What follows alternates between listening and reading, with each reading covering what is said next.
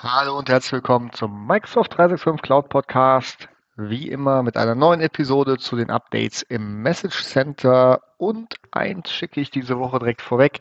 Für eure Nutzer, für deine Nutzer gibt es relativ wenig Updates. Ähm, viele Sachen sind eher für die Admin-Tätigkeiten im Hintergrund gedacht. Trotzdem starten wir natürlich wie immer mit den ähm, userrelevanten Updates und äh, da muss ich ja schon fast suchen.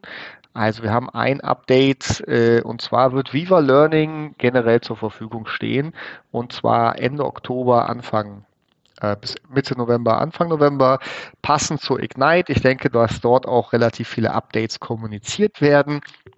Wichtig zu wissen ist, dass es zwei Versionen der Viva Learning App, äh, äh App gibt, die dann den Teams zur Verfügung steht. Und zwar eine freie, mit der man auf alle Lerninhalte von Microsoft selber zugreifen kann und auch ähm, auf 125 LinkedIn Learning äh, Kurse. Ich bin sehr gespannt, äh, welche das sein werden und wie das funktioniert. Und wenn man dann ähm, Third-Party-ähm, Learnings einbinden möchte, zum Beispiel von SuccessFactors oder anderen äh, Herstellern, dann braucht man eine Premium-Variante. Ähm, ja, äh, mal sehen, wie das aussieht, auch von, von den Lizenzkosten und ähnlichem. Also da, äh, wer das nutzen möchte, ich denke, es wird spannend auf dem Laufenden bleiben. Dann äh, gibt es ein weiteres Update für die Nutzer und zwar ähm, die, äh, die, Dialoge, wenn man eine Datei oder einen Ordner ähm, verschiebt oder kopiert äh, in OneDrive und SharePoint, wird sich ändern. Es wird einfacher werden, dort äh, zu sehen, wohin man das schiebt. Das wird Mitte äh, Oktober ähm, starten, der Rollout bis Mitte November. Und ähm, sonst bleibt aber alles gleich. Also die Restriktionen bleiben gleich, was man wohin verschieben kann und ähnliches. Aber es ist halt einfacher dann äh, zu sehen, wohin man seinen Content schiebt. Ähm, für diejenigen äh, von euch, die das Microsoft, ähm, den Microsoft Authenticator nutzen, um ähm, ja, äh, passwordless äh, mit sich mit dem Telefon äh, anzumelden. Da ist es bisher so, dass man äh, Nummern angezeigt bekommt, also äh, im Webbrowser zum Beispiel, man soll die Nummer 42 drücken und da muss man den Authenticator öffnen und die Nummer wählen. Das führte in der Vergangenheit zu äh, Fehlanmeldungen und äh, das ähm, bewegt Microsoft dazu, mit der neuen Version der App, die im Oktober kommt, muss man nicht auf eine von drei Nummern drücken, sondern die Nummer eintippen. Also eine Veränderung ähm, des UIs und äh, der Art und Weise, wie man damit umgeht. Ich finde, bei security-relevanten Apps, und da gehört die, der Authenticator ja dazu, ist immer wichtig, proaktiv äh, die Nutzer zu informieren, damit sie wissen, okay, äh, da habe ich mir nicht irgendeine ähm, äh, Charts-App eingefügt äh, führt äh, aus Versehen, sondern das hat alles so sein, seine Richtigkeit. Genau, ich glaube, das sind schon die wichtigsten Updates äh, für äh, die Nutzer. Gehen wir zu den eher admin-relevanten Sachen. Ja, Windows 11 ist verfügbar. Ähm, ich denke, das hat jeder von euch mitbekommen. Steht ab sofort äh, zum Upgrade zur Verfügung und äh, ich habe es auch schon durchgeführt auf meinen Rechnern, bin sehr zufrieden damit. Die Teams-Admins haben jetzt die Möglichkeit, direkt eine Cloud Shell äh, zu öffnen äh, im Admin Center. Das äh, gibt es auch im Azure Admin Center schon. Und äh, ja, mit den richtigen Einstellungen kann man dann direkt ähm, die, die PowerShell-Commands äh, ausführen in der Webkonsole und muss nicht erst äh, PowerShell auf dem Rechner starten. Ist definitiv eine Erleichterung äh, für einfache Admin-Tätigkeiten. Das soll ausrollen jetzt ab Mitte ähm, Oktober.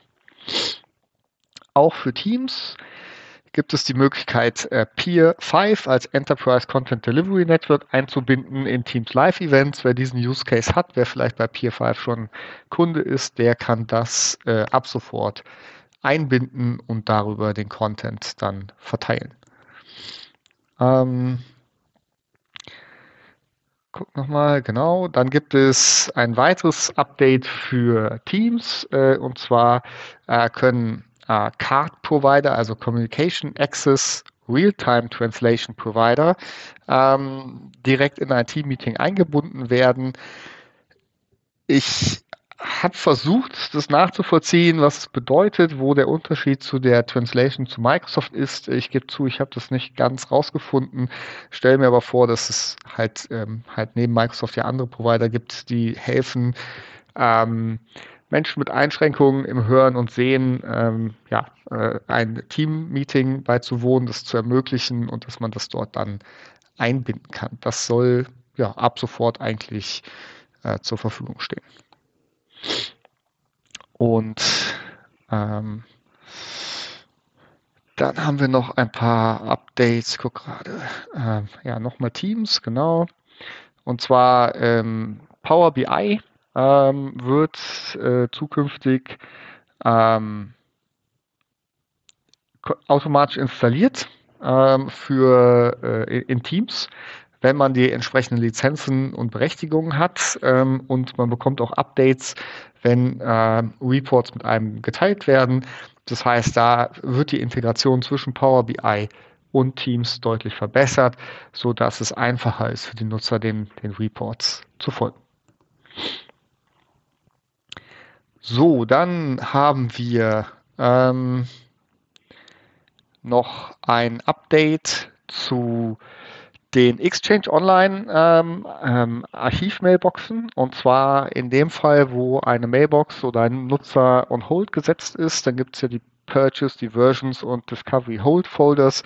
Ähm, diese Dateien werden jetzt täglich in die Archivbox äh, automatisch ähm, verlagert, also aus der aktiven Mailbox heraus, was mit Sicherheit Geschwindigkeitsvorteile für den Nutzer bringt.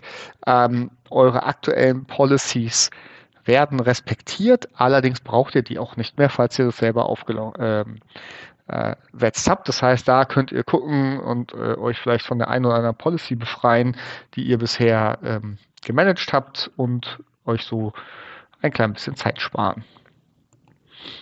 Ähm, auch ein Update was in eine ähnliche Richtung, äh, naja, nicht in eine ähnliche Richtung geht, ähm, aber auch zum Bereich äh, E-Discovery und Hold ist, ähm, also Information Governance und E-Discovery. Es wird so sein, dass ähm, ja, Dokumente, die aufbewahrt werden in SharePoint und OneDrive, ähm, die mehrere Versionen haben, zukünftig nicht mehr als separate Files auftauchen, sondern als eine Datei mit allen Versionen da, da drin. Das heißt, es gehen keine Daten verloren, aber es werden auch nicht mehr so viele Einzeldateien angelegt. Ähm, das bedeutet natürlich auch, dass man viel weniger Datei-Overhead hat, auch die Versionen nicht rausschmeißen muss, sondern man hat alles zusammen. Ähm, genau, falls das für euch relevant ist, insbesondere wenn es um Größen von Dateien geht, dann äh, schaut in dieses Update rein. Das wird Anfang November ausgerollt werden, mal wieder passend äh, zur Ignite. Und ähm, dann haben wir noch ein paar Reminder und zwar einmal, dass es am 1. November werden alte Versionen von Outlook äh, nicht mehr mit Office 365 und Microsoft 365 connecten. Das sind äh, Office ähm, 2013 Versionen, also solltet ihr die noch haben, dann wird es wirklich Zeit, die zu aktualisieren. Dann gibt es den Reminder, dass die IE 11 Desktop Applications in neun Monaten ähm, nicht mehr zur Verfügung stehen. Da gibt es äh, eine Möglichkeit, das im Microsoft Edge Browser äh, durchzuführen. Aber auch hier ähm, neun Monate für so eine Transition äh, muss man gucken. Auf jeden Fall einplanen solltet ihr das noch nutzen. Und äh, zum Ende dann noch der Hinweis, dass natürlich auch wieder Neuerungen für die Microsoft Apps im aktuellen Channel zur Verfügung stehen. Da guckt euch bitte an äh, auf den Current Channel Seiten, welche das sind, damit ihr eure Nutzer darüber informieren könnt. Vielen Dank fürs Zuhören. Ich wünsche euch eine schöne Woche und bis zum nächsten Mal.